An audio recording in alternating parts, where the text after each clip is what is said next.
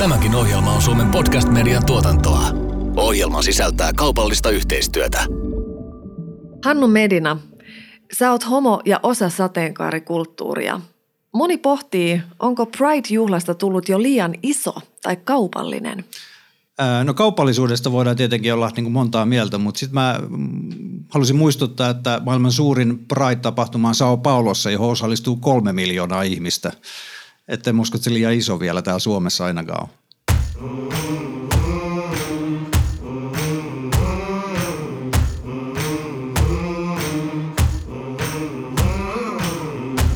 Kuuntelet We Speak Gay-podcastia. Mä oon Jenni Aleksandrova ja toisena juontajana on tasavertaisuuden asiantuntija ja kaapista ulos tullut Hannu Medina. Tässä jaksossa keskustellaan Pride-tapahtuman merkityksestä ja tarkoituksesta.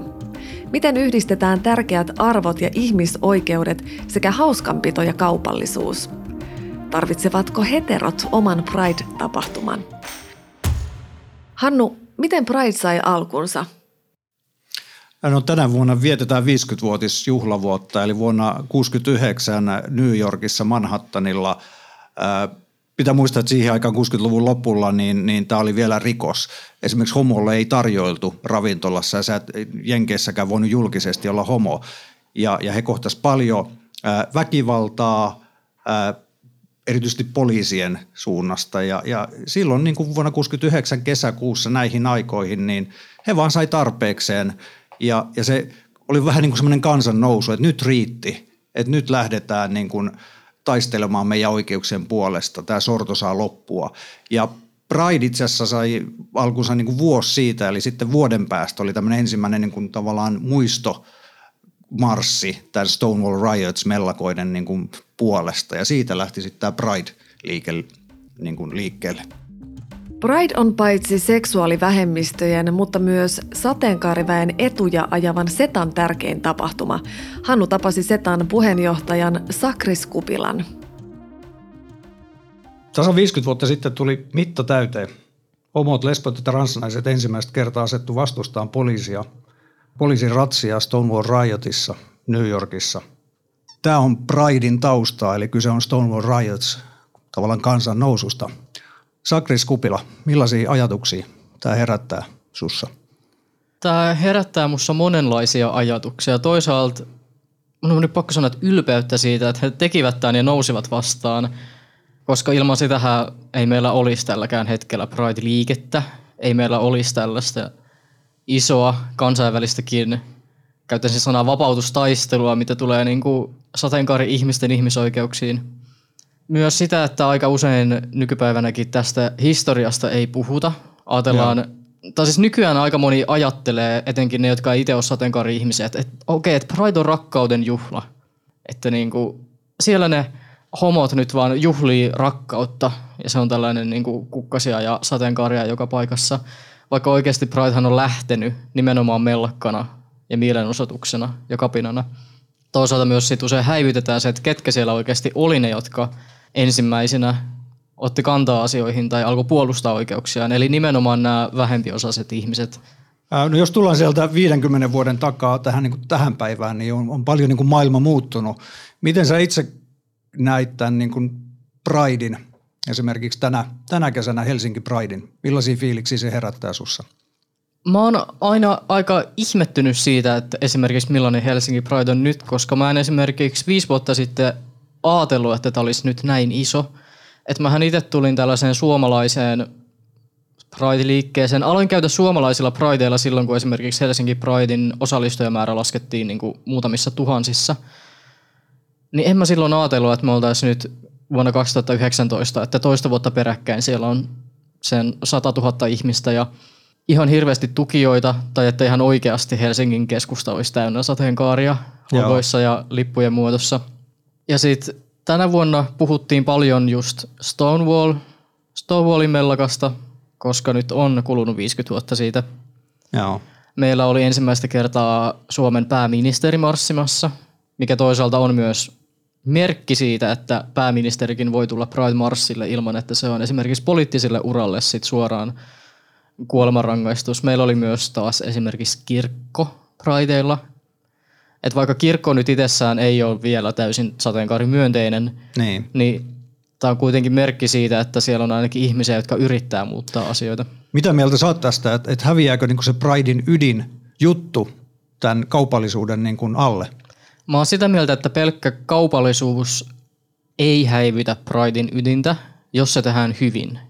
Pridein ydintä häivyttää se, jos siitä peräntetään pelkästään rakkauden juhla, jossa kaikki oikeudet on saavutettu ja nyt vaan rakkaus on rakkautta ja tätä juhlitaan. Mä näen, että yrityksen täytyy ensin oikeasti aidosti tukea ihmisoikeuksia ja yhdenvertaisuutta mm. ja sateenkaari-ihmisiä niin, että se voi uskottavasti jotenkin brändätä itseään. Joo. Et mun mielestä se on aika surkeaa, että joku iso suuri yritys vaikka Pride-kuukauden aikana muuttaa somessa logonsa sateenkaariväriseksi, mutta sitten ei muuta mitään toimintatavoissaan, ei esimerkiksi tee mitään yhdenvertaisuussuunnitelmaa, ei esimerkiksi lahjoita osaa tuotoista jollekin sateenkaariorganisaatiolle. Mm. Niin tämä on mun mielestä pelkkää sateenkaariasioilla rahastamista ja sateenkaari-ihmisten rahastamista. Sakris Kuppila, miten sä näet Setan roolin tässä kokonaisuudessa? SETA ryhän on kattojärjestö, joka koostuu jäsenjärjestöistä ja me itsessään SETA rynä ei siis järjestetä mitään Pridea tällä hetkellä. Ihmiset luulee näin, mutta esimerkiksi Helsinki Pridea järjestää Helsinki Pride-yhteisö. Nämä SETAn järjestämät Prideit tai vapautuspäivät oli sitten niinku vuodesta 75 eteenpäin, että ei ole enää nykypäivää. Mehän tietenkin siis tuetaan jäsenjärjestöjä ylipäätään ympärivuotisesti. Prideit on osa jäsenjärjestöjen toimintaa, siinä mielessä välillisesti tuetaan tätä. Saako kuka tahansa järjestää Pride? Vai onko se niin kuin pra, tota, Setan omaisuutta? Pride ei ole setan omaisuutta, ei tietenkään. Pride on liike. Pride on kapina. Ei me voida omistaa mitään sellaista. Hannu, milloin Prideista tulee tarpeeton? Ei ikinä. Että en mä usko, Prideissa on kyse niin kuin oikeuksien, äh, haetaan niin kuin oikeuksia, mutta siinä on kyse myös siitä niin kuin moninaisuuden juhlasta, että jokainen saa olla just se, mikä on. Ja sitten mä haluan aina muistuttaa siitä, että kolmasosa maailman seksuaali- ja sukupuolivähemmistöistä asuu vielä maissa, joissa homoseksuaalisuus on rikos tai meidän oikeuksista ei saa puhua. Pitäisikö heteroilla olla oma Pride? No jos ne haluaa, niin mikä ettei. Että tietenkin äh, mä aina itse ajattelen jotenkin sillä, että heterot on ihan yhtä lailla tervetulleita niin kuin tähän nykyiseen Prideen. Pride-tapahtuma järjestetään Helsingissä, mutta myös muualla Suomessa ympäri kesää ja tapahtumia järjestetään myös ulkomailla. Panda Eriksson on turkulainen, muun sukupuolinen, intersektionaalinen feministi. Hän on Suomen ruotsalainen, saavutettavuuden ja moninaisuuden moniammattilainen. Panda on tuottanut muun muassa Turku Pride-tapahtumaa. Ollaan tällä kertaa täällä Turussa. Oikeastaan tasan kaksi vuotta sitten Panda me tavattiin viimeksi kasvotusta ja sä olit silloin tuottamassa Turku Pridea. Ja, mm-hmm. ja tota, mietittiin vähän ohjelmaa siihen. Millainen kokemus Turku Pridein tuottaminen? Sä tuotit sen kaksi kertaa. Todella hyvä kokemus kaiken kaikkiaan.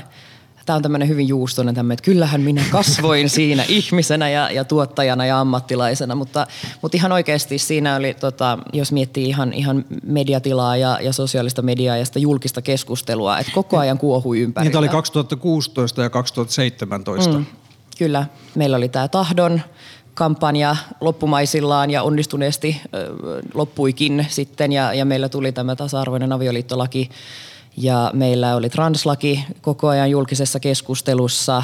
Ehkä ensimmäistä kertaa tuli semmoinen olo, että transihmiset näkyi oikeasti mediassa. Joo. Ja, ja tämä tietysti loi myös tietynlaisia haasteita ehkä siihen sitten, että, että, tota, että, että samaan aikaan haluttiin, minä itse esimerkiksi muun sukupuolisena ja transsukupuolisena ihmisenä halusin tuoda esiin niin sanottua omaa yhteisöä ja sitä, että, että tässä on nyt tällainen murros tapahtumassa, että mekin saamme nyt näkyä ja, ja sitten toisaalta Pride on, on konsepti, joka on ehkä kulttuurihistoriallisesti Suomessa vähän erilainen tapahtuma kuin maailmassa. Sä sanoit, että tapahtui paljon, mitä se tarkoittaa käytännössä muuta kuin se, että, että niin kuin tämä tasa-arvon avioliittolaki, miten se näkyy niin kuin tämän yhteisön sisällä tai, tai julkisessa keskustelussa?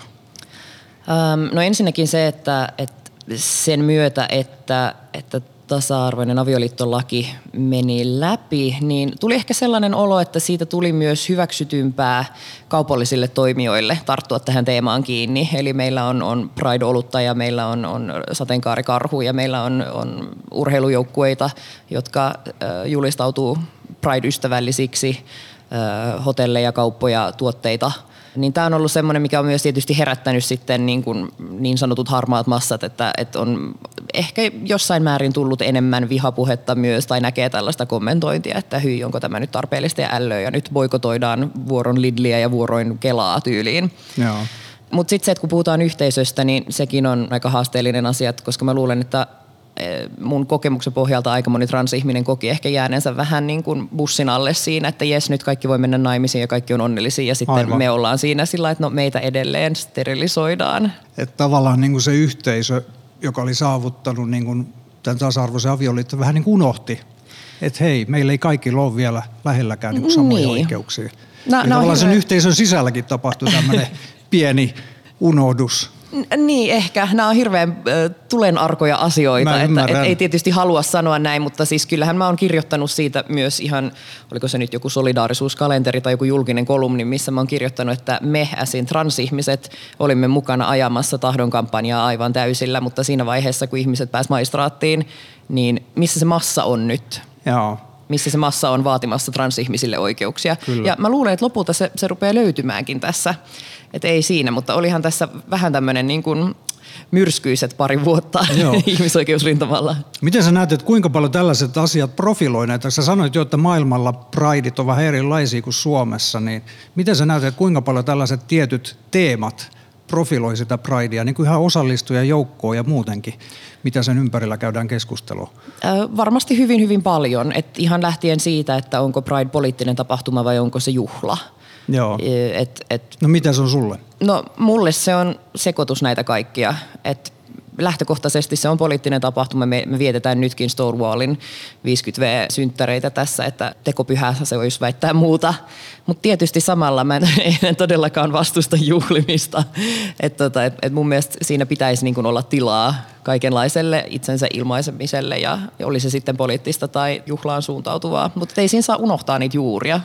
Sä itse sanot, että olet muun sukupuolinen. Miten tämä sun prosessi? Mä luin sun tarinaa, että sullakin tämä kyseenalaistaminen lähti liikkeelle vasta teiniässä. 90-luvun Taalin tehtaalla pienen pienen pienessä kylässä. Eli Kemiössä. Kemiössä, joo. Kemiön saarella. Kyllä. Miettiä sitten ö, sukupuolta, kun ei sille ole ollut termejä myöskään silloin. Eli se, että jos mietitään 90-lukua, niin jos joku on sanonut trans, niin kaikki on ajatellut miestä mekossa – Aivan. Ja se ei vastannut mun kokemusta, joten ajattelin, että tämä ei voi pitää paikkaansa.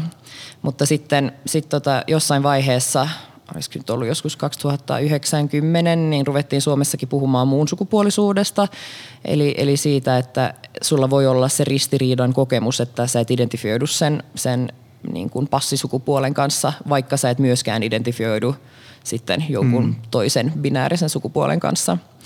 Et yleensä mä oon selittänyt sen niin kuin ihmiset on, on, on kauheasti pohtinut, että miten tämä voi olla. Että on kysynyt, että miten sä tiedät, että sä olet mies. Ja sitten ne vastaa ehkä, että no, no mä nyt vaan tiedän. Ja sitten mä sanon, että multa puuttuu tämä kokemus. Et en, en osaa sanoa muuta, että on mulla sukupuolikokemus, mutta ei se vastaa näitä perinteisiä. Että se, se vaan on. Aivan. Tämä Pride oli sulle tärkeä projekti ja sä sanoit, että sä oot siinä opit paljon ja, ja silloin tosiaan tämä translaki ja, ja transsukupuolisten tilanne tuli mm. niin kuin näkyväksi. Sä oot puhunut paljon myös siitä, että se välillä tuli niin kuin liian lähelle ja liian henkilökohtaiseksi. Mm. Kerro siitä, miten No itse, kun kuuluu siihen yhteisöön, niin sähän laitat koko sydämesi siihen, että kyllä musta tuntui, että mä sillai, mä tein sitä hyvin, hyvin vahvasti pandana, enkä pelkästään Pride-koordinaattorina se oli hyvin henkilökohtaista siinä mielessä, että mähän tuotin samalla itselleni ohjelmaa. Mä toin itseni näköisiä ihmisiä lavalle kertomaan tarinoita, jotka kuulosti mun tarinoilta. Niin kyllä se, se kaikki, niin kun ne kaikki reaktiot, mitä tuli siihen, siihen ohjelmaan ja niihin esityksiin ja kaikkiin tällaisiin, niin kyllä ne, ne myös tavoitti mut henkilönä. Joo. Ja se oli mun mielestä ihan, ihan ok, mutta se on aika vaikea paikka olla, olla tota, tavallaan yhteisön ja sitten niiden niin kuin todellisuuksien välillä, jotka on esimerkiksi se, että tarvitaan rahaa. Et siinä pitää koko ajan olla tasapainottelemassa, että ei nyt tässä myydä myydä kenenkään sielua tai niin kuin anneta itsestämme liikaa, mutta silti todellisuus on se, että puistojuhlan vessat maksaa, kuljetukset maksaa, puistosiivous maksaa, kaikki niin kuin maksaa. Niin siinä oli hirveän paljon sellaista, että niin kuin piti käydä semmoista auditointiprosessia, että, että jotenkin miettiä, että niin kuin miten me voidaan tehdä tämä niin, että se on niin kuin eettisesti kestävää myös, että, että mä voin mennä nukkumaan hyvällä fiiliksellä mm. myös työpäivän mm. jälkeen. Mä jotenkin, kun mä luin, luin siitä, että sä olit niin kuin omalla persoonalla, niin mulla tuli itsellä mieleen, kun mäkin puhun ehkä niin kuin enemmän kaupallisesti siitä, että miten niin kuin representoidaan seksuaali- ja sukupuolivähemmistöjä. Mm. Ja, ja mä monta kertaa miettinyt sitä, että et, et mullakin se ottaa siinä mielessä niin kuin koskettaa, koska tietyllä tavalla yritys ottaa kantaa mun identiteettiin, kun on sitä mieltä, että tarvitaanko tällaista vai ei. Kyllä. Ja sitä yrittää jotenkin ajatella, että tämä on kuitenkin tietyllä tavalla vain niin bisnestä. Mm. Mutta silti se on eri asia, koska mä en myy kahvikuppeja. Et se ei ole tiedäksi, että ne ottaa kantaa, että onko tämä niin kuin millainen kahvikuppi, vaan mä myyn niin kuin mm, omaa identiteettiäni samalla. Ja, ja mä ymmärrän jotenkin sen, kyllä. että se välillä ottaa, niin kuin, se on niin kuin raskasta. Joo. Sä oot myös sitä kommentoinut, että, että miltä se tuntuu, kun sä puhut omasta olemassaolosta ja toiselle se on mielipideasia – tätä käydään tällä hetkellä niin kuin sekä poliitikkojen että koulumaailmassakin, että pitääkö tällaisista asioista edes puhua. Kyllä. Miten se tämän asian? Öm, no se on haasteellista, se on hyvin haasteellista totta kai, koska mä tiedostan, että mä olen laittanut itseni tähän asemaan, että mä oon sanonut, että mä jaksan ja että mä haluan ja että mä teen tätä omalla Joo. nimellä, omalla naamalla. Ja se on ollut mulle ainut vaihtoehto ja, ja uskon, että sä ymmärrät ehkä sen itsekin, kun, kun mm. teet, teet omana itsenäsi. Mutta sehän ei tarkoita, että sä oot koko ajan valmiudessa. Et esimerkiksi niin kun viikonloppuna se oli sitä, että mä olin yhdessä turkulaisessa baarissa kavereiden kanssa ja sitten siihen tulee henkilö ja on sillä hei, sä oot se panda, hei mä oon sitä mieltä, että, ja sitten se niin kun, sit tulee täyslaidallinen tällaista, että mitä hän, on, mitä hän ajattelee esimerkiksi translapsista ja niiden oikeuksista. Joo. Ja mä oon sillä, että mä haluan vaan nyt juoda tätä mun kaljaa rauhassa täällä, että mä en niin kun, aah, että et jossain määrin niin kun, mä ajattelen, että pitää osata aika hyvin vetää ne omat rajansa Aivan. siinä. Mutta sitten kun on kyse jostain isoista nimistä, poliitikoista ja semmoisista ihmisistä, joiden kommentit saa paljon palstatilaa, niin eihän niiltä oikein voi välttyä. Sitten tulee näitä case Maria Nordineja, mitä tässä ollaan nyt puitu viimeiset pari viikkoa. Joo. Eli Maria Nordinin Instagram-postaushan lähti siitä, että hän, hän kuvaili omia ajatuksiaan Pride-viikon alla siitä, että, että miten esimerkiksi... Puhuuko hän sielusta? Hän puhui vissiin sielusta joo ja tästä, että olemme kaikki valoa ja, ja että näin ollen niin ei pitäisi antaa sitä omaa toimijuutta ja voimaa pois jollekin toiselle määritellä sun kehoa. Että, et, et, transyhteisö ja minä mukaan lukien luki sen kommentin aika tällaisena vähättelevänä ja etenkin tällaisen niin kuin kun puhutaan nyt translasten oikeuksista ja se on se juttu tällä hetkellä, kun ajatellaan, että translaki on ehkä muuten menossa läpi, mutta että nuorten tilanne on edelleen kestämätön, niin että tällainen niin. kommentti tuli sitten Pride-viikolla, niin se tuntui hyvin transfobiselta suoraan sanottuna. Joo. Tai niin me se luettiin ja, ja siihen me reagoitiin. Joo, Ajattelen mutta... itse ihmisenä, jolle on, on ihan niin kuin julkinen terveydenhuolto ehdottanut eheytymistä heteroksi niin, tota, niin tällainen kommentti siitä, että, että jotenkin tämmöinen sielunhoidollinen hoito olisi, olisi suositeltavaa tässä, niin se, se kyllä niin kuin paineli nappeja. Et Joo. Siinähän se on, että et enhän minä eikä varmasti kukaan aktivisti reagoisi sillä pelkästään aktivistina, vaan yleensähän ne, ne on henkilökohtaisia asioita ja siinä on henkilökohtaisia kipukohtia mukana. Niin kuin äsken kuultiin, niin Pride-tapahtumia järjestetään monella eri tavalla. Pitäisikö Hannu Helsinki Pridein olla vähemmän kaupallinen? Ää, no ei mun mielestä vielä ole mitenkään liian kaupallinen, että, että esimerkiksi Taksi Helsinki ja, ja monet muut kumppanit on mahdollistanut sen, että siitä on tullut näin hieno tapahtuma. Taksi Helsinki esimerkiksi on teipannut takseja sateenkaarivärein ja, ja sillä lailla se sateenkaarikulttuuri näkyy niin kuin heidän toiminnassaan myös niin kuin ympäri vuoden. Mä oon kuitenkin ymmärtänyt, että sateenkaarikulttuurin sisällä tästä kaupallisuudesta käydään aika paljon keskustelua. No se on totta, että kun arvot ja raha jotenkin monesti niin kuin riitelee, mutta tota, ja mä tavallaan ymmärrän sen huolen, koska tässä on kuitenkin ennen kaikkea kysymys niin kuin meistä ja, ja niin kuin seksuaali- ja ja meidän oikeuksista, että et, et, mä ymmärrän sen huolen siitä kaupallisuudesta, että sen, siitä pitää keskustella niin kuin mistä tahansa asiasta, että mikä on se tärkein juttu, että se kaupallisuus ei ole se tärkein juttu, vaan se on mahdollistaja. Pride on rakkauden juhla, mutta eikö se Hannu ole niin, että homot joutu vielä muutama vuosikymmen sitten osoittaa rakkauttaan aika eriskummallisissa paikoissa? No kyllä joo, että, että kun tämä on kuitenkin ollut sellaista, ää, että sä et ole voinut mennä niin kuin heterobaariin iskemään miehiä. Kun et sä tiedä kuka on homo ja kuka on hetero, niin sit sitä rakkautta on etsitty niin kuin jossain toisenlaisissa ympäristöissä. Mutta tota, toki sitä edelleenkin esiintyy, mutta ei ehkä ne ihan samalla lailla. Ja, ja tietenkin silloin 80-luvulla sitten tähän juttuun liittyi sitten niin kuin AIDS. Ja, ja, ja silloin ruvettiin puhumaan tästä, niin kuin, että, että sitä rakkautta voi osoittaa, mutta turvallisesti – 80-luvullahan se liittyi niin kuin homoseksuaalisuuteen, mutta tänä päivänä niin kuin tämä turvaseksi ja, ja, ja niin kuin AIDSkin, niin, niin se ei ole mitenkään enää homoseksuaalisuuteen liittyvä. Ehkä se stigma on edelleen olemassa, mutta, mutta näin se ei todellisuudessa enää ole.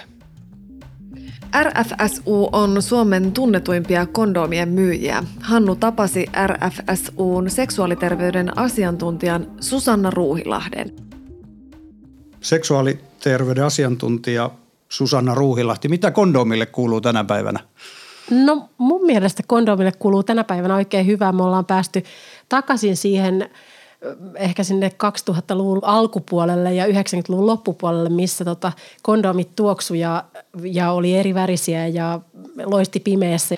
Toivotaan, että se niin kuin saisi potkua vähän siihen käyttöön, mutta sitten toisaalta niin kyllähän niin kuin tutkimukset näyttää, että aika harvoin ensimmäisissä yhdynnöissä käytetään kondomia – ja sitten vieläkin se jää kuitenkin käyttämättä aika monelta nuorelta, mutta tässä ei myöskään sovisi unohtaa, että myös me aikuiset ollaan niitä, jotka mielellään heitetään syrjään kondomit sit sillä hetkellä, kun niitä kannattaisi ja olisi järkevää käyttää. Miten otetaan näitä tästä pöydältä ja kosketellaan ja katellaan ja avataan paketteja? Mä oon jo heti Mil... täällä näiden tuoksujen kanssa, koska nämä on mun mielestä hauskoja. Täällä on pinakoladaa, okay. vaniljaa ja kolaa ja ja sen sellaista. Siis sulla oli tuommoinen paketti, missä oli kaikki erilaisia makuja, tämmöinen vähän Kyllä. niin kuin sekoitussetti. Kyllä, tässä on juicy crepe. Oho, Oho. on aika juicy. No kyllä. Eli näiden äh, makukondoomien ideahan on se, että ne tuoksuu ja sitten se maku kulkeutuu meidän niin kuin, tietyllä tapaa maku ja hajuaisti on niin lähellä toisiaan, että se haju ja maku yhtyy sitten siinä käytön kohdalla. Mutta kyllä nämä nyt jonkun sellaisen ainakin hauskan leikillisyyden tuo. Miten sä näet, että tämä kondomi, miten siihen suhtaudutaan niin kuin siinä ihan seksitilanteessa? Äh, no meillä on erilaisia ikään kuin voisiko nyt sanoa ihmisryhmiä tai suhtautumisen tapoja tähän. Musta on kiva seurailla tuollaisten parikymppisten nuorten maailmaa tällä hetkellä ja omassa työssäni ja, ja heille kondomin käyttö on ihan hirveän tärkeää. Ja, okay. ja tota, he näkee sen olennaisena osana ja sitä seksiä ja se on niin kuin automaatio ja, ja sukupuolista huolimatta sitä kuljetetaan mukana ja siitä pidetään todellakin huolta, koska ei haluta lisääntyä ja se on ikään kuin sellainen leikillinen väline ja siitä tehdään suuseksisuojia ja kaikkea muuta. Eli itse omasta terveydestä pidetään huolta. No sitten osalle ihmisiä kondomi on nolottava. Se on tavallaan sen penetraation aloittamista hidastava ja, ja kauhistuttava. Ja siinä tulee, niin kuin, että se kestää niin se semmoinen kauan. säheltämisfiilis ja pelko, joo. että ja, tässä ja, nyt tapahtuu se surullinen asia, kun pitää kaivaa se kondomi esille, niin – niin, niin se vähän niin kuin tappaa tun, tunnelmaa niin. ja sitten se voi olla sitä, että et siinä kerkee jo tietyllä tapaa ajatukset hairahtuu siitä, mitä oltiin tekemässäni pois ja sitten se fiilis lopahtaa. No sitten osalle äh, ikään kuin se kondomin käyttö on, tarkoittaa sitä vaikka, että et erektio ei onnistu. Hmm. Että se tavallaan tuhoaa sen erektion täysin ja kokonaan. Ja sitten on vielä se, että kun intohimo vie mukanaan ja, ja sitä seksiä tapahtuu, niin sitten kun kondomia ei ollutkaan mukana, niin vasta sitten jälkikäteisesti ikään kuin kaduttaa ja harmittaa ja sitten päättää, että Kyllä seuraavalla kerralla, kyllä, että se on seuraavalla kerralla takuu varmasti mukana kunnes tulee se seuraava kerta, jolloin sitä ei, ei sitoo. Ja, ja sitten on se ryhmä, joka uskoo, että kondomia ei tarvitse käyttää lainkaan, että siihen ei ole mitään syytä tai omilla kumppaneilla ei voi olla seksitauteja. Ja sitten meillä on, että joku muu ehkäisy menetelmä esimerkiksi sitten heteropareilla on, on ikään kuin toimivampi. Mä hei palaisin vielä niihin tilanteisiin, että kun monelle se on semmoinen niin kuin pelko siitä, että nyt se pitää ottaa se kondomi esille, niin, niin onko sulla jotain niin kuin ihan käytännön vinkkejä, että miten siitä tilanteesta pääsee yli ja siitä saa tavallaan semmoisen niin kuin ihan luonnollisen osan ilman, että sitä turhaan stressaa sitä tilannetta. Koska mä tiedän, että aika monelle se on se semmoinen, että no, nyt pitäisi se kaivaa esiin ja – Onko sulla jotain, no, miten sitä tilanteesta saa rennomma?